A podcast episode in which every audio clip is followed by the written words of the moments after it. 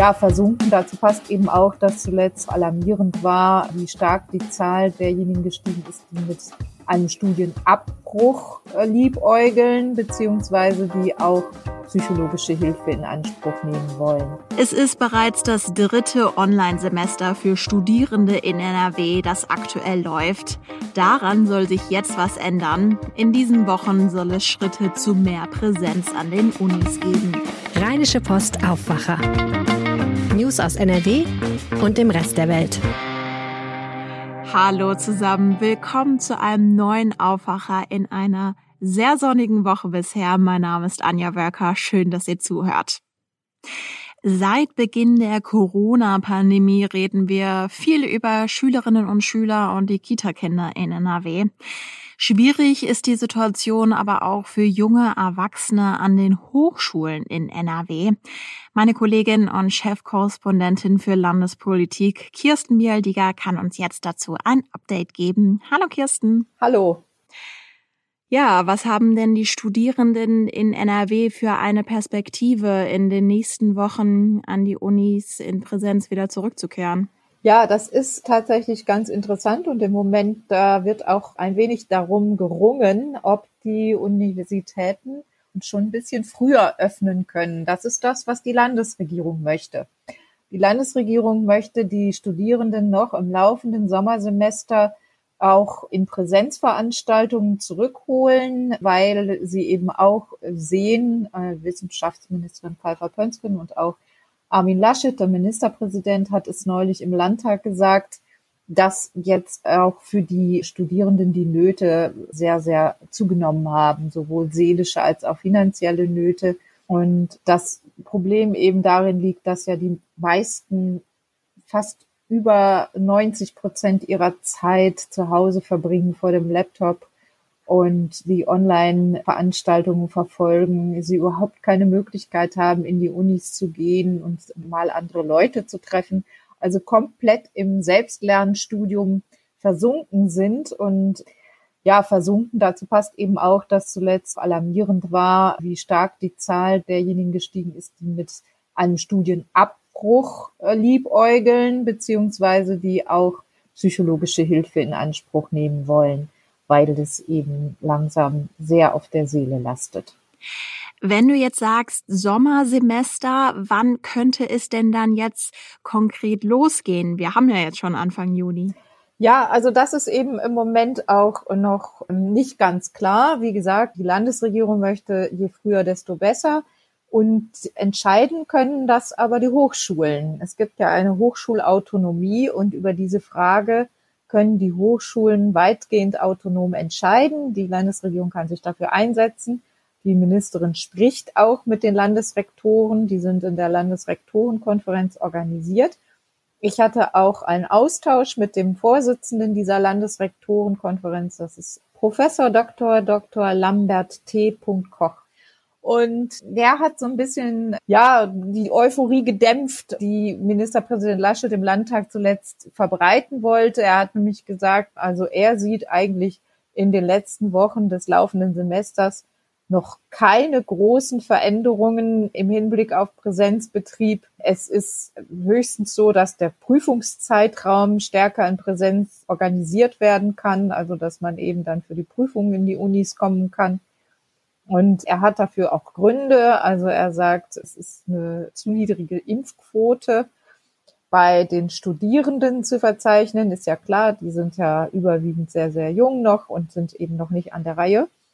Und er sagt auch, viele hätten ihre Wohnungen aufgegeben und würden wieder zu Hause wohnen. Und wenn man denen jetzt sozusagen auf, von heute auf morgen sagt, ihr müsst jetzt wieder zur Uni kommen, dann ist das für die ein Problem. Auf der anderen Seite muss man sagen, die meisten Vorlesungen sind ja freiwillig und es wäre eben ein guter Zug der Landesrektoren auch im Hinblick auf die Motivation der Studierenden zu öffnen. Das ist jetzt aber meine persönliche Meinung dazu. Es würde sicher schon helfen, wenn eben Mensen öffnen würden, Unibibliotheken öffnen würden, wenn einfach ein bisschen mehr Betrieb auf dem Campus wieder herrschen würde und eben nicht nur für die Prüfungen sondern auch jetzt in den, in den kommenden Tagen schon. Ja, absolut. Ich kann mir vorstellen, dass es nicht nur motivierend ist, so fürs Lernen, sondern wenn ich jetzt an meine Studentenzeit erinnere, dann habe ich natürlich auch viele schöne Erinnerungen von, ja, Erlebnissen, die ich dann vor Ort auf dem Campus gemacht habe. Wenn wir jetzt in die Zukunft schauen, kann ich mir aber grundsätzlich vorstellen, dass solche Online-Seminare, Online-Kurse gar nicht mehr wegzudenken sind, oder? Also es hat ja auch Vorteile. Also ich denke mal, wenn man eben zum Beispiel aus einer anderen Stadt kommt und dann nicht um acht Uhr morgens schon in der Uni sitzen muss in der Nachbarstadt. Das wird sicher so sein. Also ganz wird die digitale Vorlesung nicht verschwinden. Da gibt es, wie du sagst, ja auch Studierendengruppen, für die das durchaus von Vorteil ist. Also Leute, die eben weit in die Universitätsstadt hineinpendeln müssen oder Studierende mit Kindern. Aber es gibt, glaube ich, ebenso viele, die sehr, sehr froh sind, wenn sie wieder die Uni von innen sehen, Seminare besuchen, Vorlesungen besuchen.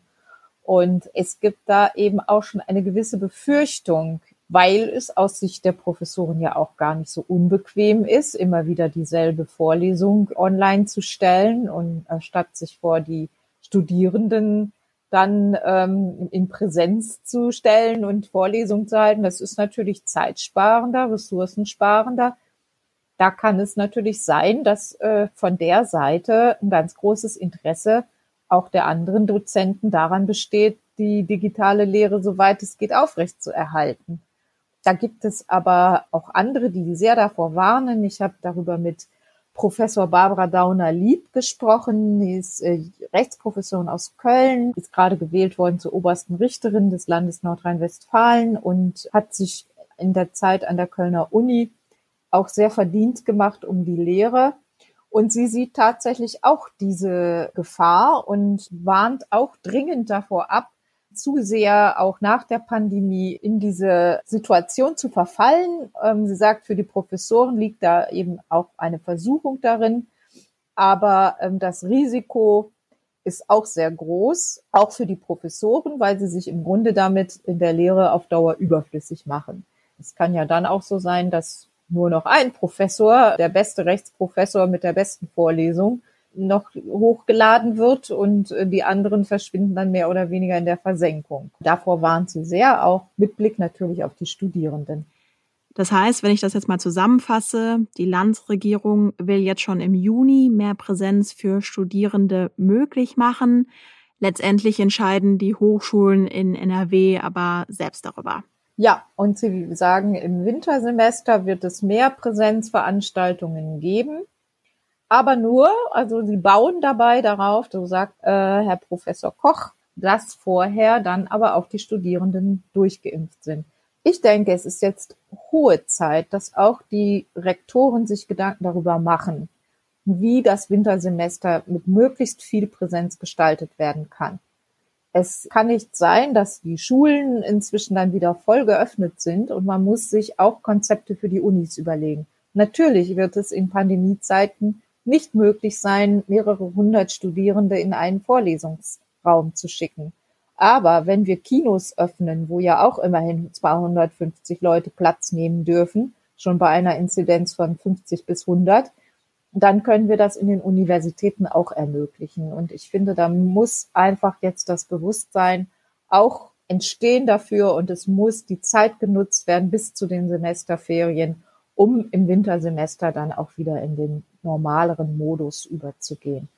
Kirsten Bialdiger über die Studierenden in NRW. Ganz herzlichen Dank für die Infos. Ja. In einem Jahr eine Million Euro verdienen. Ja, es überrascht euch jetzt vielleicht nicht, aber nein, auf diese Summe komme ich mit meinem Gehalt Ende des Jahres auf jeden Fall nicht. Einige Menschen in NRW aber schon. Und dazu gibt es jetzt eine neue Statistik. Mein Kollege Carsten Fahr hat auf diese Zahlen draufgeschaut. Hallo Carsten. Hallo Anja. Ja, wie viele Millionäre gibt es denn in NRW?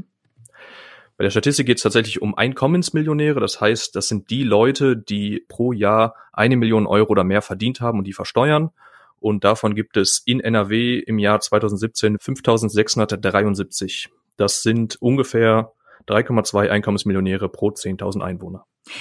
Die Zahlen sind von 2017, hast du gesagt. Sie wurden ja jetzt aber brandaktuell veröffentlicht, sind aber trotzdem irgendwie alt. Warum denn? Genau, das Statistische Landesamt hat die jetzt am Montag veröffentlicht, also ganz, ganz neu.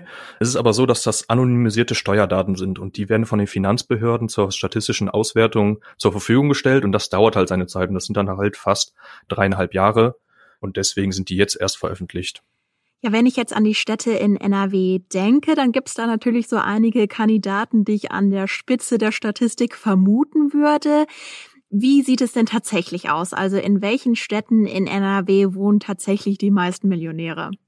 Der Spitzenreiter ist nach wie vor, und das jetzt seit ungefähr zehn Jahren, die Stadt Meerbusch im äh, Rheinkreis Neuss.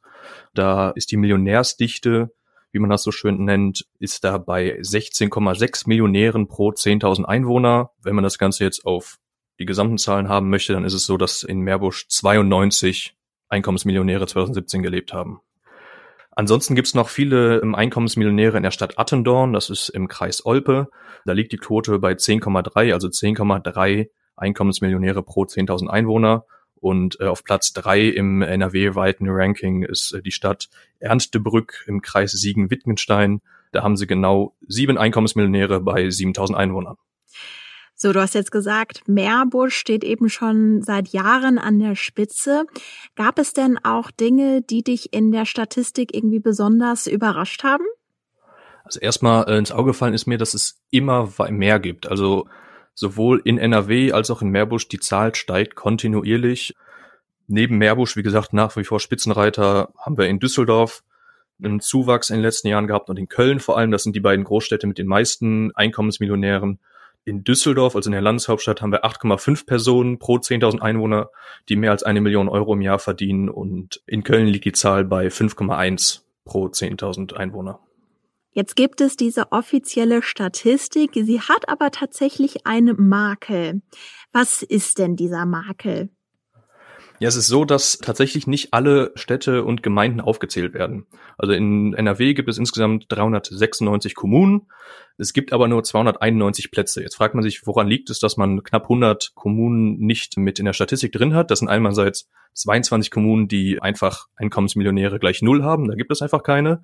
Und dann gibt es aber noch 83 Kommunen, in denen keine Angaben gemacht werden. Da sind die Zahlen geheim und das liegt, wie das Statistische Landesamt auf Nachfrage jetzt noch gesagt hat, daran, dass es eine Geheimhaltungsvorschrift gibt, die zu dieser Lohn- und Einkommensteuerstatistik, die dem das Ganze zugrunde liegt, äh, die gehört dazu. Und es ist so, dass gewisse Werte nicht genannt werden dürfen, damit man nicht auch Rückschlüsse auf einzelne Personen schließen kann.